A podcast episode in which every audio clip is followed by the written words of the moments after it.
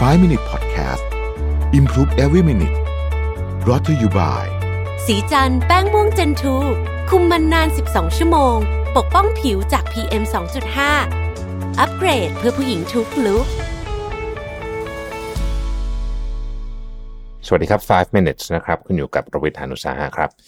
ตอนสมัยเราเรียนหนังสือนะครับ หรือว่าถ้าน้องท่านไหนที่ฟังอยู่ยังเรียนหนังสืออยู่เนี่ย เคยเจอสถานการณ์แบบนี้ไหมครับอาจารย์สั่งงาน 2 เดือนนะบอกว่ามีเวลา 2 เดือนนะแบ่งเวลาดีๆนะ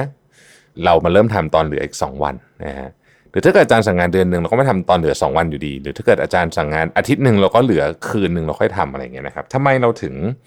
ชอบรอถึงนาทีสุดท้ายแล้วค่อยลงมือทำนะฮะต้องบอกว่าอันนี้ไม่ได้เป็นเรื่องแปลกอะไรนะครับแล้วก็ไม่ไม่ใช่ว่าเราแบบลืมหรืออะไรอย่างนี้ด้วยนะครับ หรือคิดว่างานนั้นไม่สำคัญไม่ใช่ เรารู้ดีเลยว่างานนั้นนะสำคัญนะครับ จะว่าไปแล้วเนี่ยนะฮะลึกๆในใจของเราเนี่ยมันมีคน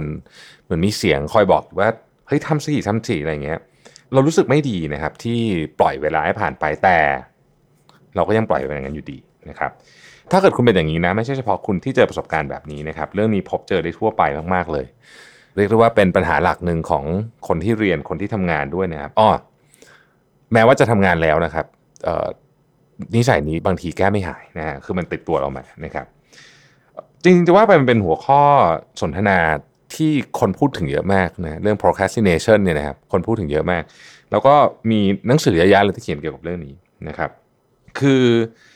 จะบอกว่านิสัยนี้มันเป็นอุปสรรคในการใช้ชีวิตใหม่เนี่ยนะครับ ก็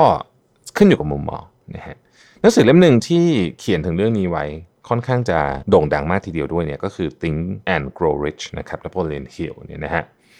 ในหนังสือเล่มนั้นเราบอกมันว่านิสัยผัดวันประกันพรุ่งเนี่ยเป็นนิสัยที่ไม่ดีนะครับ คือมันควรจะต้องจัดการ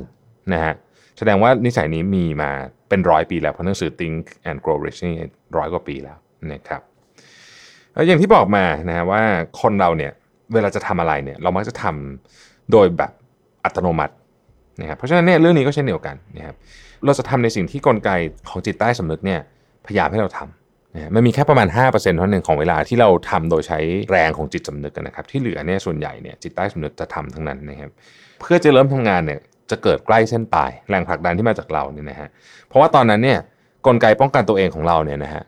มันออกมาบอกว่าเฮ้ยถ้าเกิดไม่ทำตอนนี้เนี่ยนะนี่คือโอกาสสุดท้ายแล้วเนี่ยเฮ้ยเดี๋ยวจะมีปัญหาตามมากลไกป้องกันตัวเองของเราเนี่ยนะครับมีพลังเยอะมากนะครับมันจะครอบงำกลไกอื่นและผลักดันให้เราลงมือทำและตอบโต้ เมื่อกลไกอื่นผลักดันไม่สำเร็จ นะครับไม่มีอะไรปลุกเร้าสมาธิเราได้เท่ากับกลไกป้องกันตัวเองแล้วนะครับพอมันเริ่มทำงานปุ๊บ ใจและกายของเราเนี่ยจะเข้าสู่ภาวะเฉียบแหลมทันทีนะครับเลือดไหลเวียนพลังงานแล่นพล่าน การรับรู้พุ่งสูงสุดนะครับร่างกายรีบหลั่งสารเกี่ยวกับความเครียดเพื่อส่งสัญญาณว่านี่คือสถานการณ์สำคัญนี่คือ war time นะนี่คือสภาวะสงครามนะแล้วภาพในความคิดความรู้สึกและอารมณ์ชั่ววูบก็ทำหน้าที่คล้ายทหาร ซึ่งอยู่ในสภาวะสงครามนี่แหละ ซึ่งถูกฝึกมาอย่างดีนะครับระดมกำลังกันช่วยให้คุณมีสมาธิจดจ่อเต็มที่ในฉับพลันคุณก็มีโฟกัสแน่วแน่ตะลุยทำงานตลอดชีวิตไม่หิวไม่ง่วงนะครับ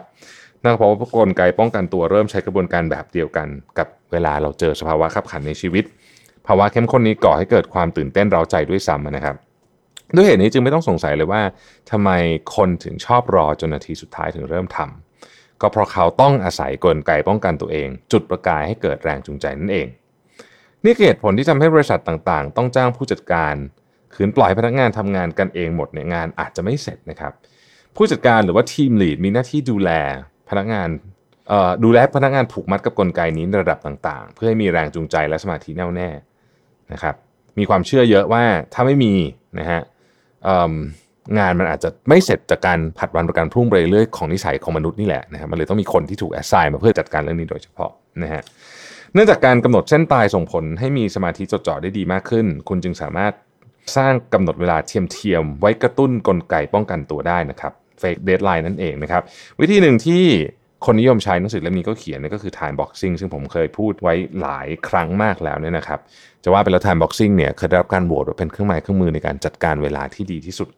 ในโลกเลยนะครับ จาก CEO ประมาณสักถ้าจำไม่ผิด 3,000 คนนะครับเเรื่อง time boxing คงไม่ต้องลงรายละเอียดนะว่าเป็นยังไงนะครับอาจจะย้อนกลับไปฟัง EP เก่าๆดีกว่านะครับ เพราะว่าตอนนั้นเนี่ยอธิบายไว้อย่างละเอียดเลยนะฮะ ทีนี้ time boxing เนี่ยนะครับผมผมกล่าวโดยสรุปเลยกันนะครับว่ามันช่วยจริง ๆ ในการที่จะ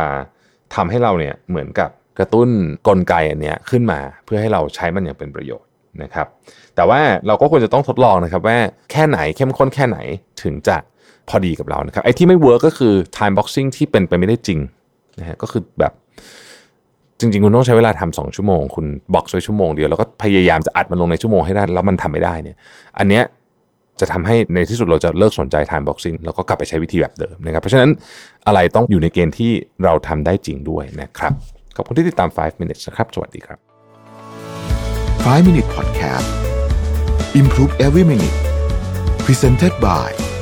สีจันแป้งม่วงเจนทู